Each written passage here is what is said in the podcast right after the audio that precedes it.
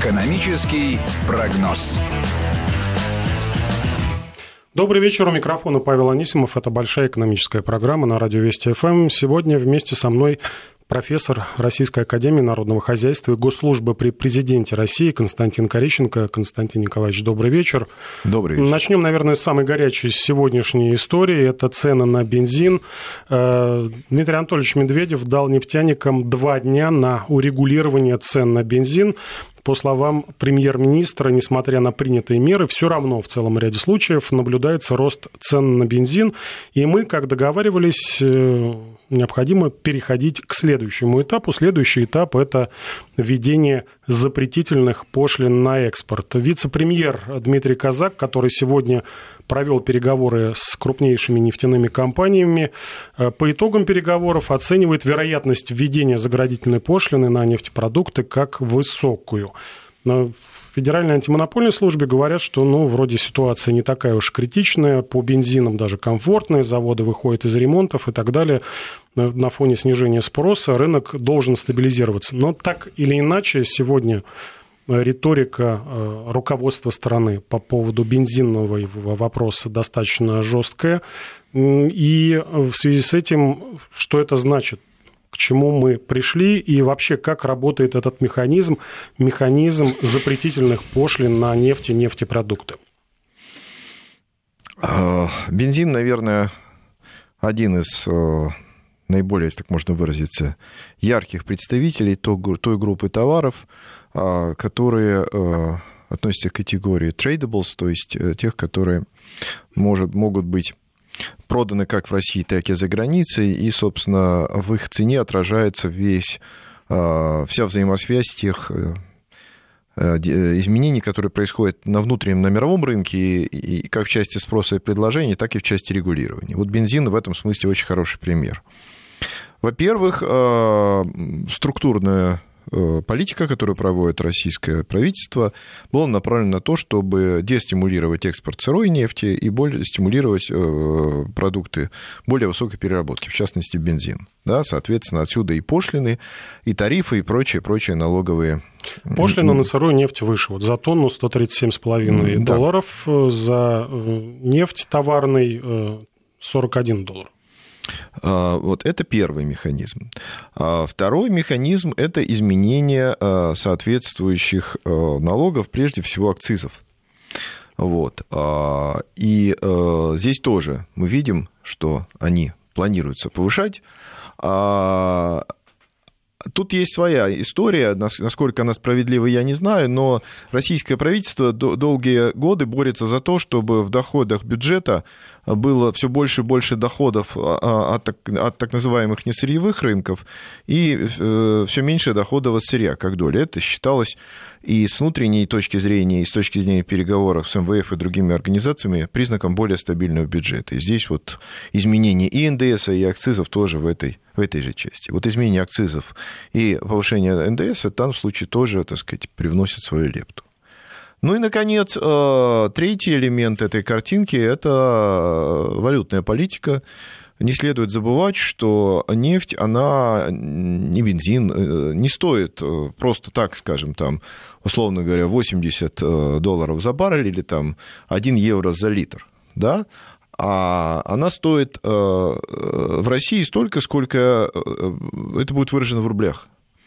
И э, мы видим, что переход политики плавающего курса, он явным или неявным образом э, дал в руки компаний, связанных э, с добычей и экспортом сырьевых товаров, некий рычаг с помощью которого они могут регулировать как э, ту часть валютной выручки, которую они возвращают или оставляют, это, кстати, отражается в так называемом оттоке капитала, так и, по сути, могут влиять на курс.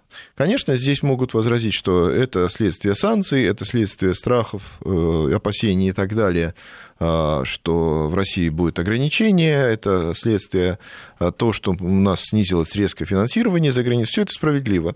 Но, тем не менее, в сегодняшнем состоянии рынка а, влияние экспортеров, они же в конечном счете и производители бензина, тоже очень велико. Поэтому мы имеем очень большое количество разных составляющих в этой проблеме, которое вот сошлось в одном месте и создало этот эффект настолько сильный, что, в общем-то, требует политического вмешательства со стороны премьера. А, я не уверен, что здесь экспортер единственный, кому надо адресоваться. Здесь и органы государственной власти, и другие участники, а, скажем, этого процесса могут внести свою лепту, но в данном случае вот к ним был адресован этот а, посыл. Константин Николаевич, напомните, как вот этот заградительный механизм работает? А, на самом деле все предельно просто. А, в экономике существуют так называемые экспортные пошлины, импортные пошлины, и, соответственно, на товар, который экспортируется или импортируется, а, можно устанавливать некую надбавку, которую соответствующий импортер-экспортер будет платить в пользу государства. в зависимости от того, насколько велика она и на что вы ее а, устанавливаете, вы можете регулировать. Ну, скажем, можно установить, вот пример не, не из нашей истории, а из латиноамериканских стран. Они установили огромнейшую импортную пошлину на ввозимые автомобили. И поэтому в той же Бразилии или там в Уругвае вы можете купить автомобили, там, условно говоря, тот же Mercedes, а, тот же Volkswagen и так далее, но исключительно, так сказать, латиноамериканского производства, потому что на них отсутствует эта пошлина. Тем самым они стимулировали локализацию подобного рода производства. Похожим образом оно работает и в отношении а, сырья, а, экспортируемого, потому что если у вас, условно говоря, стоит что-то, скажем, 100 долларов, а вы накладываете э, на это добавляете некую пошлину, скажем, 50 долларов, и это что-то начинает стоить на рынке уже 150, то оно может оказаться значительно дороже, и поэтому вы начинаете просто экспортировать этого товара, этого сырья меньше. Вот принцип а этого же. товара сырья на внутреннем рынке больше становится? А здесь дальше встает вопрос о том, насколько э, выгодно э, его э, производить внутри и продавать внутри. Понимаете, вот у нас же большинство компаний, которые занимаются добычей сырья, они вертикально интегрируемы, начиная от интегрированные, начиная от оборудования, которое они используют для добычи, и заканчивая торговыми трейдерскими компаниями, которые находятся за границей, осуществляют продажу этого сырья в той или иной форме за иностранную валюту и тем самым тоже там вносит свою лепту в благосостояние данной компании. Так вот, э, есть заправочные сети, есть э, заводы по переработке, э, есть соответствующие внутренние трейдеры. И вот все эти, все эти внутренние компании находятся в одной группе и могут позволить себе договариваться на уровне неких фиксированных внутренних цен. И это не влияет на бизнес-компанию, потому что то, что проигрывает одна компания в группе, выигрывает другая. А вот независимые э, заправочные сети, они уже не обладают этой, этой возможностью, поэтому они оказываются в ситуации, когда внешние скачки цен на них э, отражаются. Вот. Поэтому скорее мы можем говорить о том, что, с одной стороны, может быть зафиксированы или, по крайней мере, заморожены цены, а с другой стороны, это может в том числе и привести рано или поздно к тому, что количество независимых, так сказать, заправок на рынке будет постепенно сокращаться. Наш слушатель дают совет, что необходимо рассчитать количество топлива, которое необходимо для нормального функционирования внутреннего рынка, и только после этого уже начинать вводить цифры для экспорта. Вообще реально рассчитать, сколько нужно топлива а, ну, для внутреннего у нас рынка? Э, давным-давно, я не помню, ну, в 90-х годах, когда были разные перебои, в том числе и с продуктами питания, в целом ряде э, российских областей было указание губернаторов запретить вывоз продуктов питания за пределы этой области, пока не будет удовлетворен внутренний спрос. Честно говоря, ни к чему хорошему это не привело. Вообще, в принципе, э, меры протекционистские, такого грубые протекционистские меры, особенно внутри единого налогового, таможенного и прочего пространства, коим является Россия, а сейчас уже даже это еще и шире, чем Россия, приводит только к очень серьезным политическим напряженностям, как между регионами, так и между странами внутри Союза, а экономически только ухудшает ситуацию. Поэтому скорее нужно говорить о том, что в наших экономических расчетах а, то ли внутренняя цена слишком занижена, и тогда кто-то кого-то субсидирует, то ли курс занижен, и поэтому у нас получается, что мы транслируем на внутренний рынок а, стоимость бензина по более высокой цене из-за того, что у нас просто очень низкий курс рубля. Влияние на экономику вот таких заградительных, запретительных экспортных пошлин на нефть и нефтепродукты не секрет, что э, существенная часть бюджета у нас формируется в том числе за счет продажи за рубеж. Нефтяная выручка в валюте сюда поступает, здесь продается, конвертируется и так далее, бюджет пополняется. Вот такие заградительные пошлины, насколько они серьезно влияют на экономику, ну и на бюджет в частности? Ну, все зависит от их, от их размера, но на самом деле а, а, обычно, когда происходят так называемые налоговые маневры, то что-то одно уменьшается, а что-то другое увеличивается. В этом смысле увеличение пошлин, оно ведет только к увеличению доходов бюджета. Другое дело, а, оно может изменить структуру экспорта, и, скажем, объем экспортируемого бензина уменьшится, а объем экспортируемой сырой нефти увеличится. Да? И, собственно, здесь входит в противоречие, если так можно выразиться, и интересы Министерства экономики, э, которое отвечает за за структурную политику, и Министерство финансов, которое отвечает за доходы. Вот. Э, в общем-то, еще раз повторюсь, мне кажется, что вот сложившаяся проблема, она в значительной степени является отражением того, что у нас каждое ведомство реализует свою собственную политику, может, абсолютно правильную, но э, координация между ними, она, в общем, оставляет желать лучшего. И в этом смысле вмешательство премьера как раз, может быть, и является примером того, как э, руководитель правительства начинает более жестко координировать деятельность различных ведомств. Ну, похожая ситуация же была в 2011 году, когда и у нефтяников были те же аргументы в пользу повышения цен розничных на бензин. Это Тогда тоже выросла экспортная альтернатива, и акцизы выросли, и э, дефицит топлива из-за ремонта МПЗ. Э, но тогда правительство достаточно быстро справилось с этой проблемой, буквально за, по-моему, месяц либо два. Сейчас э, есть ли у нефтяников резервы для того, чтобы, ну, скажем так, пойти навстречу правительству, ну и себя подстраховать, чтобы не было вот таких э, достаточно высоких заградительных пошлин на нефть. Ну, давайте косвенный, так сказать, э, анализ применим по косвенным признакам. Если у нас планируется бюджет этого года с профицитом в 2 триллиона рублей, а в ноябре прошлого года он планировался с дефицитом, не помню, по-моему, чуть меньше триллиона, то это значит, что бюджет за счет роста цен на нефть в мире а, получил дополнительно 3 триллиона дохода. Но он же получил его не из воздуха, он его получил в виде отчисления от доходов нефтяников. Поэтому вопрос, есть ли у экспортных компаний доходы, наверное... А, есть ли резервы, доходы есть. Да, если вот эти вот резервы и доходы, знаете, мне кажется, остается открытым, потому что а, всегда компании, которые имеют высокие доходы, у них всегда есть очень эм, с одной стороны, правильная, с другой стороны, дежурная отговорка, что у нас очень большие инвестиционные программы. И вот здесь вопрос, э, как бы, что нам важнее, дальнейшее развитие инвестиционных программ или поддержание определенного социального уровня, э, скажем так, жизни населения. Это, в общем, вопрос уже не экономический. На бензине, я думаю, мы пока остановимся, ждем э, результатов переговоров правительственных чиновников э, с топ-менеджерами нефтяных компаний. Напомню, два дня отведено на то, чтобы урегулировать вопрос цен на бензин. Э, суть предложений, как я понял, в том, чтобы нефтяные компании, вертикально интегрированные наши крупнейшие компании, продавали бензин в мелком опте независимо от АЗС, которых 60% на рынке, э, по тем же, по своим внутренним ценам, то есть, может быть, э, чуть ниже. Ну, на самом деле, я думаю, что здесь э, все-таки это решение не может быть перманентным, оно все равно является каким-то компромиссом, поскольку оно означает скрытое субсидирование компаний, которые не входят вот в эти вертикально интегрированные. И, конечно, когда одни компании, отрасли, пускай даже государственные, э, субсидируют другие компании, отрасли э, частные, то это долго не сможет продержаться. Так или иначе, переходим к теме которые определяют стоимость бензина в том числе. Это нефтяные наши котировки, а, в частности, анти, антииранские санкции США, напомню, то ли 4, то ли 5 ноября, возможно, восстановят санкции против энергетического сектора Ирана.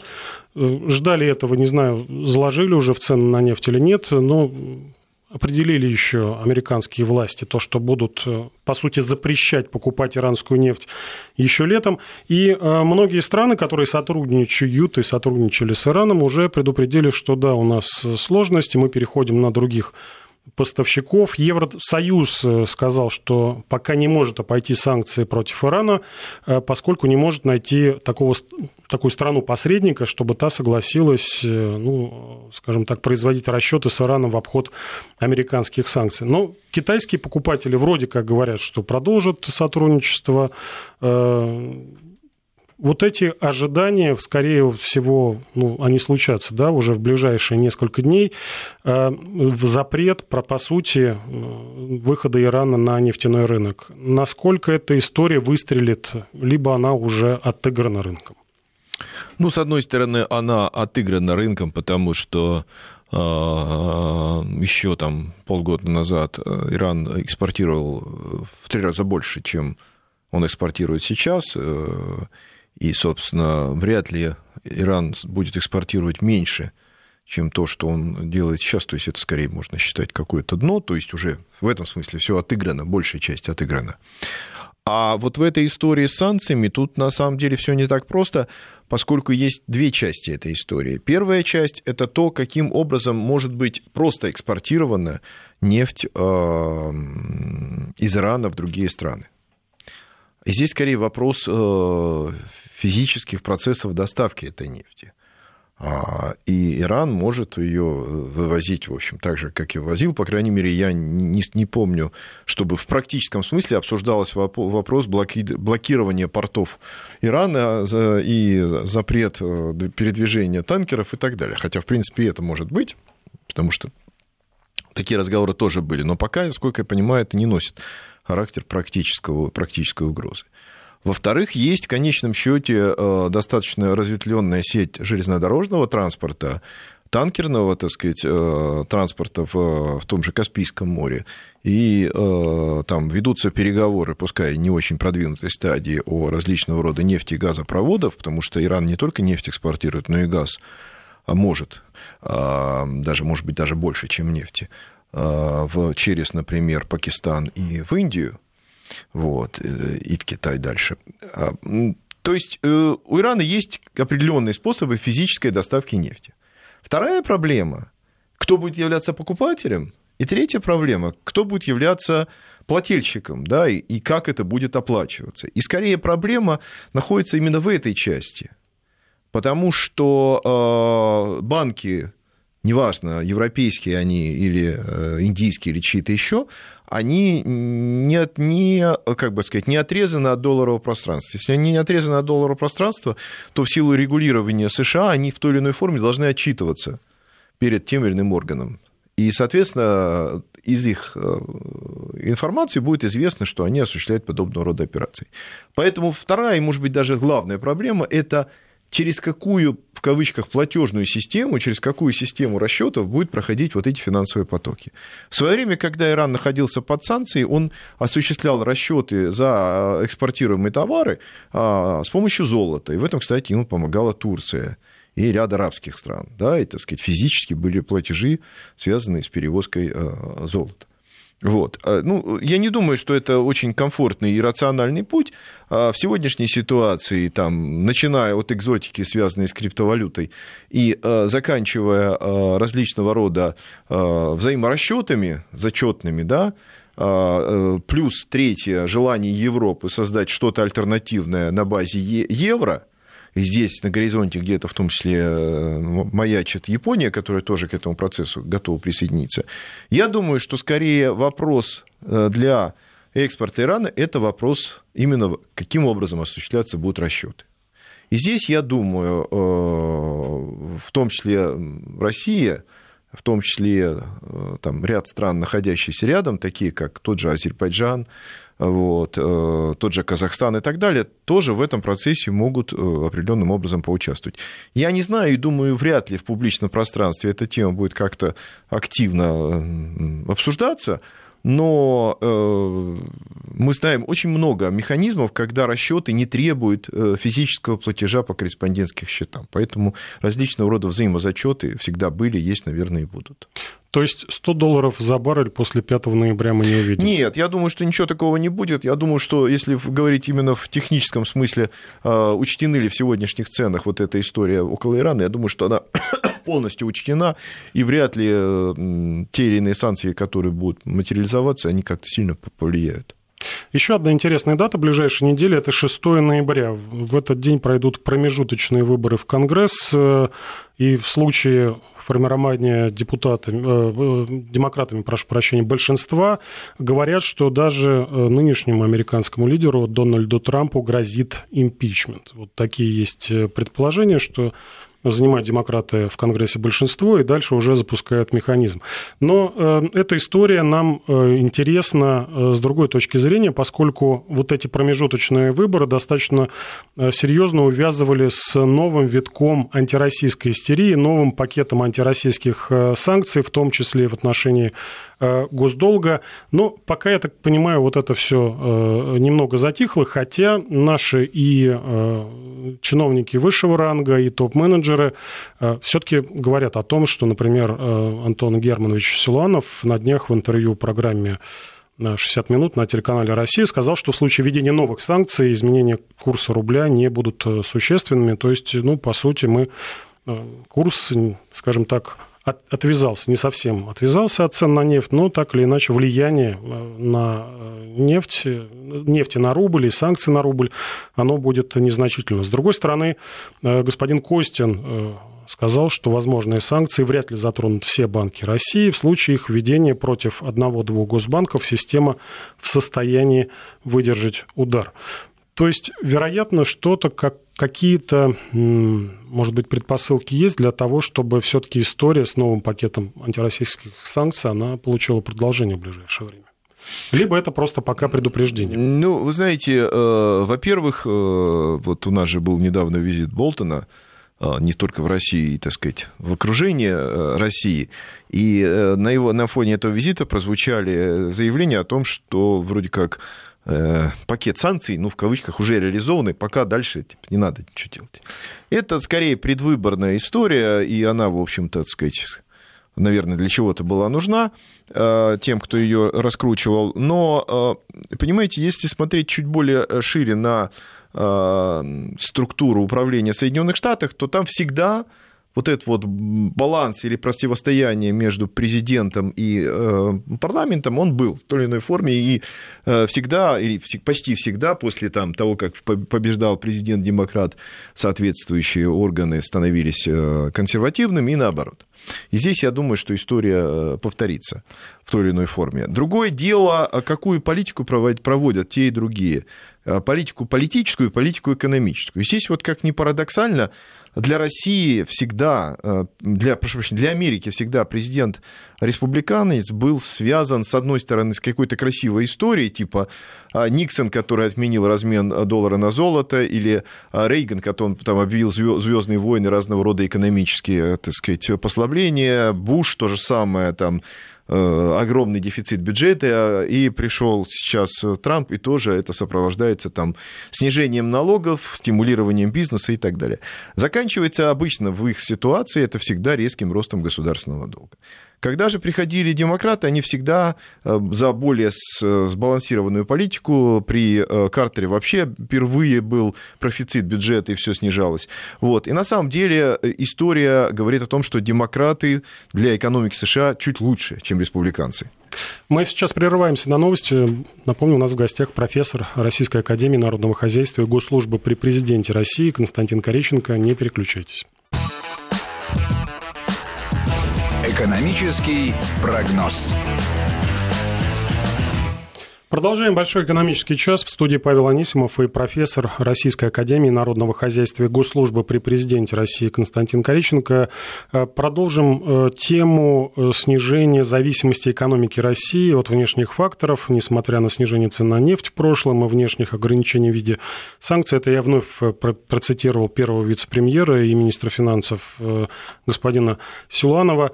Константин Николаевич, вот растущие золотовалютные резервы по-старому, если называть, по-новому международные, за прошлую неделю почти на миллиард выросли. А долларов э, растущий фонд национального благосостояния. Является ли это той подушкой безопасности, которая поможет пережить в случае чего каких-то новых санкционных ограничений со стороны американцев? А, безусловно, э, сегодняшнее э, состояние и бюджета, и резервов, а, и э, платежного баланса таково, что ну, знаете, там, чтобы не сглазить, э, ниоткуда не видно каких-то серьезных рисков.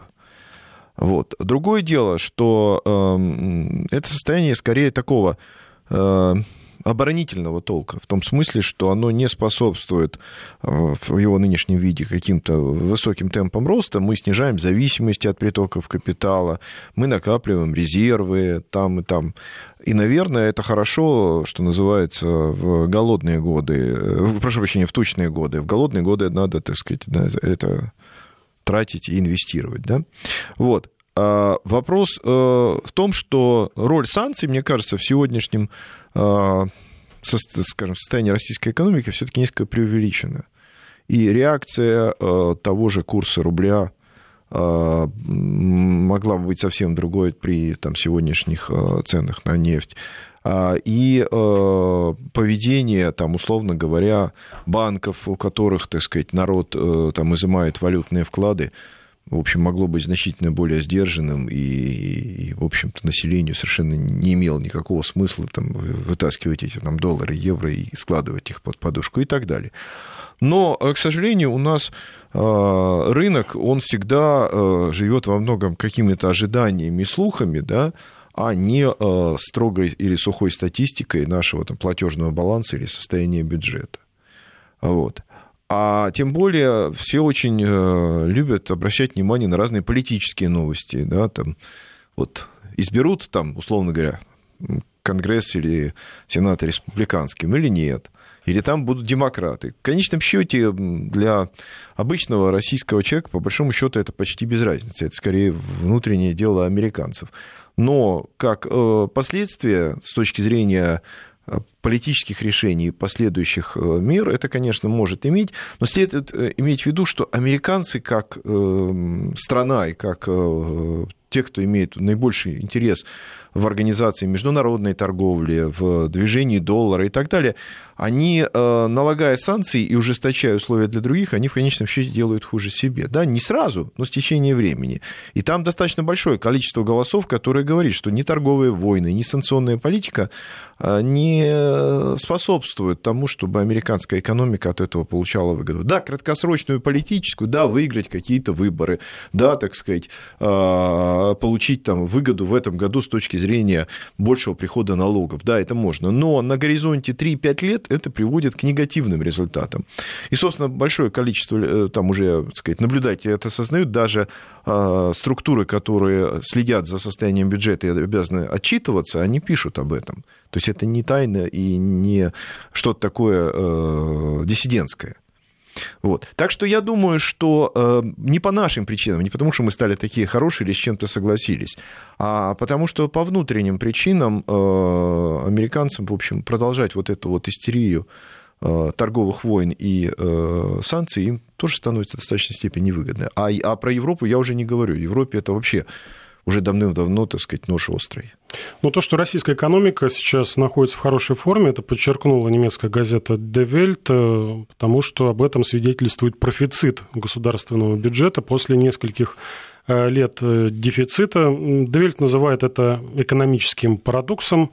По поводу бюджета. На прошлой неделе Госдума в первом чтении приняла главный финансовый документ страны на ближайшие три года. Все три года будут профицитными. Э, как это влияет на экономику? То, что у нас не дефицит после нескольких лет, а мы планируем на три года профицит, то есть доходы будут выше, чем расходы. Ну, вы знаете, это, это примерно так же, как э, вы, допустим, живете в деревне, у вас хороший урожай зерна, вы собрали, там, условно говоря, 100 мешков, и теоретически, если вы там половину оставите на пропитание, а половину посеете, то у вас там в следующем году можете собрать 200.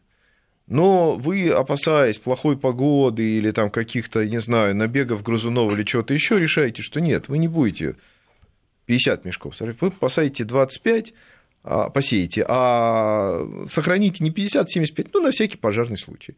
Безопасно, безопасно, надежно, надежно, там не сгниет, не сгниет но в следующем году у вас будет те же самые 100 мешков урожая.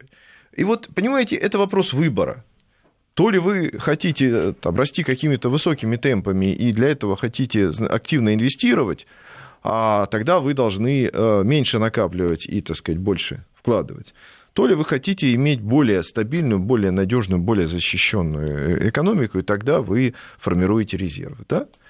А, а вторая часть вашего выбора – это уже на уровне государства, э, кто будет инвестировать. То ли это будет делать э, различного рода частные компании, то ли это будет делать государство за счет того, что оно будет там, расходовать часть бюджета, часть фондов и так далее. Но пока мы видим, что темпы роста бюджетных расходов пока не говорят о том, что государство готово активно инвестировать. Хотя есть майские указы, есть вполне определенная сумма, которая должна быть э, проинвестирована. Так что у меня есть некоторые ощущения, что э, мы в какое-то ближайшее время должны будем увидеть, может быть, когда ситуация чуть успокоится, э, некоторые иные показатели бюджета и государственных расходов, которые будут более инвестиционно ориентированными. Ну, то есть профицит это пока, как понял с ваших слов, это в ожидании, что будет да. там через год-два, а дальше уже будем, если все э, будет спокойно, будем больше инвестировать, то есть бюджет станет, станет дефицитным. Э, для нас, граждан, это хорошо или плохо? Понимаете, э, дефицит бюджета – это вообще вещь техническая. А, если она, конечно, не выходит за определенные пределы. Недаром же, когда Европа формировала свои соглашения, а, там была сделана запись, что если дефицит бюджета, если мне не изменяет память, не превышает 2%, то, в общем, государство любое имеет право принимать решения по, по любому уровню. Да, вот сейчас Италия спорит с Европой на, на тему, может она или не может сделать это выше. А, на самом деле это политический инструмент. Это так же, как курс рубля, да? В принципе, если бы мы как-то регулировали, можно было сделать было 60, можно было сделать 50, можно было 70, в зависимости от того, какую цель мы преследовали. Вопрос заключается в том, чтобы не выходить за какие-то рамки, а во-вторых, чтобы не делать это в противоречии со складывающимися внешними обстоятельствами. Вот. Допустим, та же Аргентина в 90-х годах привязала э, свое песо к э, доллару, имела очень крепкую валюту. И вроде как все хорошо. Но там лет 7-8 пожили хорошо, а потом жесточайший кризис, из которого они не могут выйти до сих пор. Поэтому экономические решения, будь то в отношении бюджета, будь то в отношении курса, всегда должны сочетаться со всеми другими параметрами. В российских обстоятельствах накопление резервов сегодня не столь велико, как это могло быть. Мы, у нас резервы сейчас примерно такие же, если в валюте измерять, как это было и там, 5 лет назад, да, до кризиса 2014 года. Вот. А, но другое дело, что у нас тогда был большой объем иностранных инвестиций. И на самом деле все опять упрется в то, сколько будет этих инвестиций и откуда они придут. Но по поводу этих инвестиций, насколько я помню, это, по сути, наши же деньги через кипрские офшоры возвращаются. Либо я ошибаюсь? Слушайте, это, это примерно так же, как в кошелек вам попадет банкнота, допустим, 100 рублей, да, и вдруг вы видите, что на этой банкноте вы когда-то там год назад написали, там, условно говоря, да, там, миру мир. Вот. И вы скажете, ой, так это ж мои деньги. Да? Но на самом деле это не ваши деньги, а деньги, которые были у вас когда-то, потом, потом вы их, так сказать, пустили в оборот, и они пошли дальше. Вот точно так же и здесь. А мне кажется, что э, рассуждение на тему того, что мы сначала все деньги вывезли за границу, а потом возвращали их, их в Россию, ну, оно имеет право на существование, наверное, отчасти оно даже справедливо, но у нас было достаточное количество, в том числе и, что называется, настоящих иностранных инвестиций. А мы сейчас с докризисного периода объем внешних, э, внешнего финансирования уменьшили практически в два раза. То есть мы фактически, э, ну, если так можно выразиться, не то чтобы заморозили, но очень сильно, сильно снизили инвестиционную активность, и как следствие э, вряд ли мы сможем рассчитывать на какие-то высокие темпы роста в обозримом будущем. Помимо иностранных инвестиций, про вложение нашей инвестиции, в том числе в иностранные бумаги, вы упомянули Италию. И на днях, кстати, были предположения, что, возможно, э, Российская Федерация вложится в ценные бумаги Итальянской Республики. И видим мы на этом фоне достаточно серьезные сокращения вложений в американские ценные бумаги, там какие-то очередные уже минимумы по этим бумагам мы достигли. И вопрос Константин Николаевич, следующий. Куда лучше вкладывать, куда выгоднее вкладывать на перспективу, если присматриваться к европейскому рынку ценных бумаг? Э, он хуже или лучше американского госдолга? Э, в чем разница? И ну, в Европе какие бумаги считаются по доходности и по надежности наиболее привлекательными? А, отвечу сразу про Европу. По доходности являются наиболее привлекательными, там, те же итальянские, испанские, португальские, плюс-минус в зависимости от времени.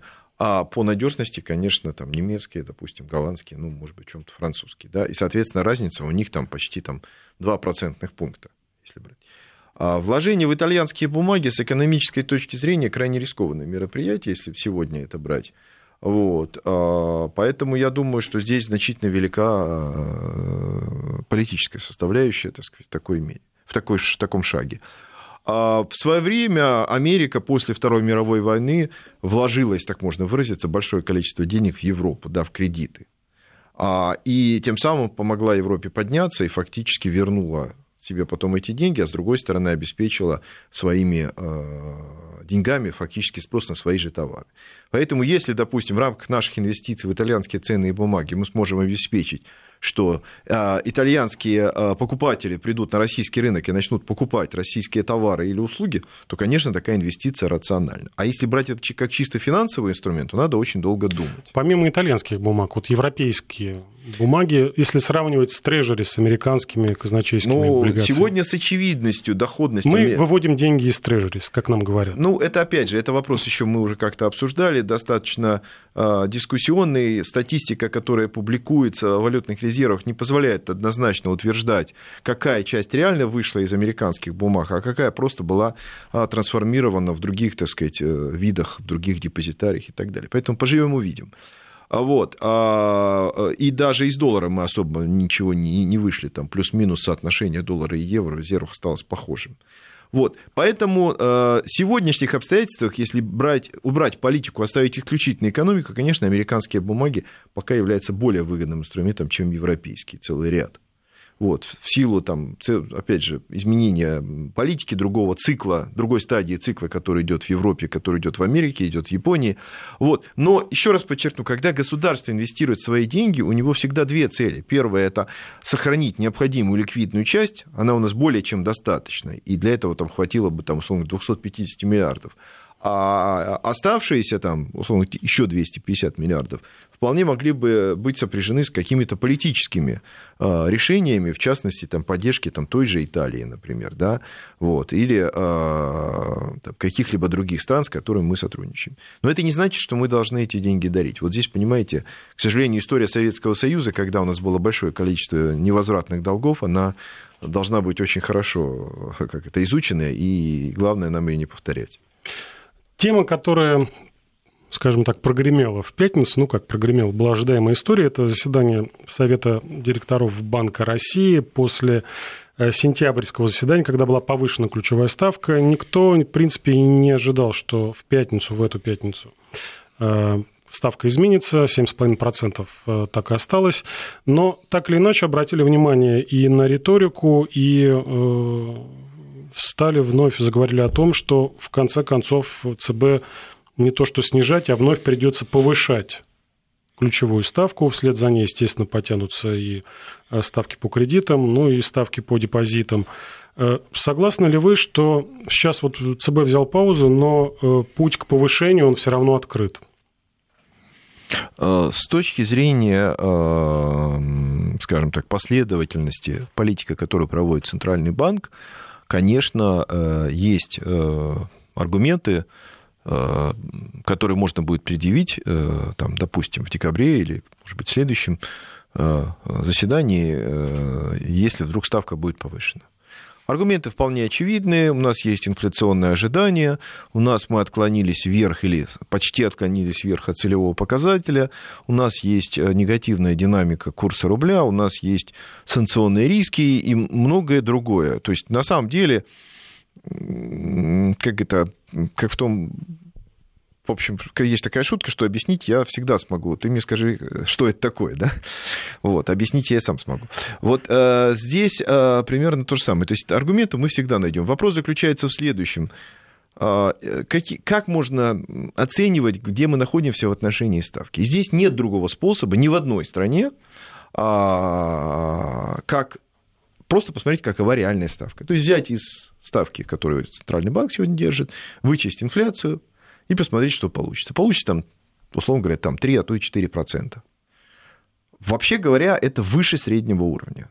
и по России, и в мире, и там у американцев вообще ставка там долгие годы была около нуля или отрицательная.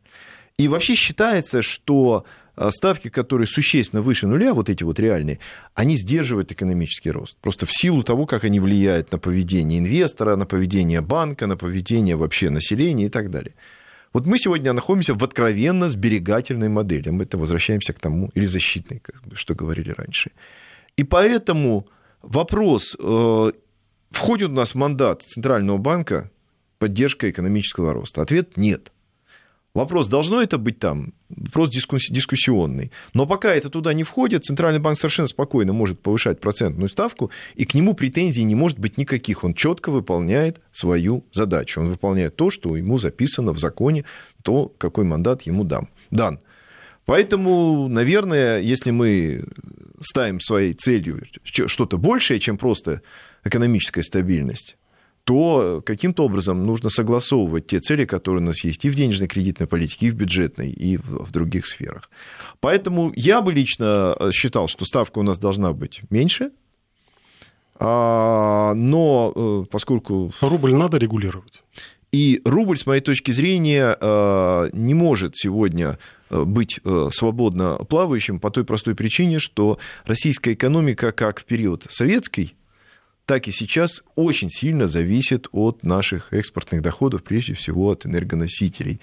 И тогда у нас около половины бюджета дохода, дохода бюджета составляла доходы от экспорта минерального сырья. И сейчас – и, собственно, а, страна, так, которая похожа на нас, это Чили, страна, которая похожа на нас, это ЮАР, страна, которая похожа на нас отчасти, это Бразилия. Все эти страны, несмотря на то, что у них есть плавающий курс, они тем, так или иначе в той или иной форме пытаются регулировать его движение для того, чтобы сгладить и шоки, и, э, так сказать, способствовать росту. Говорить о том, что плавающий курс сам по себе снимает шоки для российской экономики, это как бы сказать, ну, некоторое преувеличение. И еще одна тема достаточно интересная. Это у нас появится Роскриптоконтроль. Ну, вернее, он есть, Росфинмониторинг, который еще займется, возможно, регулированием э, рынка криптовалют. Стало известно сегодня, что Международная группа разработки мер по борьбе с отмыванием денег, аббревиатура ФАТФ, рекомендовала ввести контроль за оборотом криптовалют, и теперь э, администраторы всевозможных криптокошельков, э, виртуальные обменники по сути, должны будут отчитываться перед э, Росфин мониторингом. Ценовой порог будет установлен дополнительно, но, по сути, речь идет о том, что валюта для которой нет никаких правил, ее хотят взять под контроль. Реально ли это? Э, сразу скажу, в российских э, реалиях это пока вряд ли возможно э, в силу того, что у нас просто отсутствует для этого необходимая нормативная база. А то регулирование, которое сейчас вводится на международном уровне, оно поддержано и ФАТФ, оно поддержано ОЭС, оно поддержано Евросоюзом. В Евросоюзе вообще регулирование криптоактивов а, находится в том, той директиве, которая связана с э, финмониторингом, если так можно выразиться, то есть с контролем за финансированием терроризма и отмыванием. А, и, э, и, и, по сути, то, что предлагается, это просто ввести режим аналогичный а, информации, которую банки собирают по счетам в банках. Вот и все. Собственно, ничего другого ФАТФ не предлагает. Другое дело, у нас есть хорошо регулируемые институты, банки, которые могут это делать, и надзирающий за ними орган, Центральный банк, может проследить, что они это делают. А в отношении криптоактивов ни самих Операторов каких-то кошельков у нас по большому счету нет. Да, это вот только иллюзия, что они есть. Да? Мы не знаем, кто они, где они, что они, где они зарегистрированы. Анонимы. Да.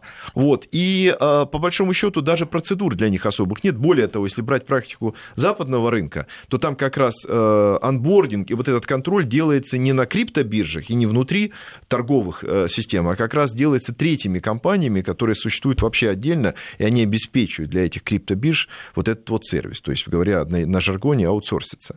Вот, поэтому э, я думаю, что это хорошее и правильное пожелание, но если в Европе э, и в Америке его можно реализовать в силу там, практики функционирования этого рынка, то в России пока отсутствует регулирование, это будет сделать крайне сложно. Я даже не помню, у нас законодательно определено понятие Нет. блокчейн. Нет. Хоть что-то по этому. А, нет, у нас не определено, и это большая дискуссия. У нас есть определенные решения суда, у нас есть, там, если не ошибаюсь, пару писем из налоговой службы, у нас есть даже а, преследование там, одного владельца криптовалюты через судебных, систему судебных приставов.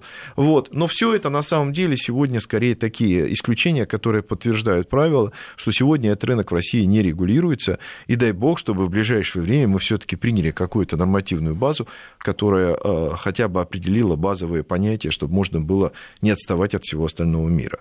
А мы не примем в то время, когда уже интерес вот просто обнулится к тем же криптовалютам. А, Сейчас вот ажиотаж а, вокруг них спал да, достаточно Я серьезно. согласен, но это на самом деле и следовало ожидать, потому что первый, э, так что называется, Хайп. пыл остыл.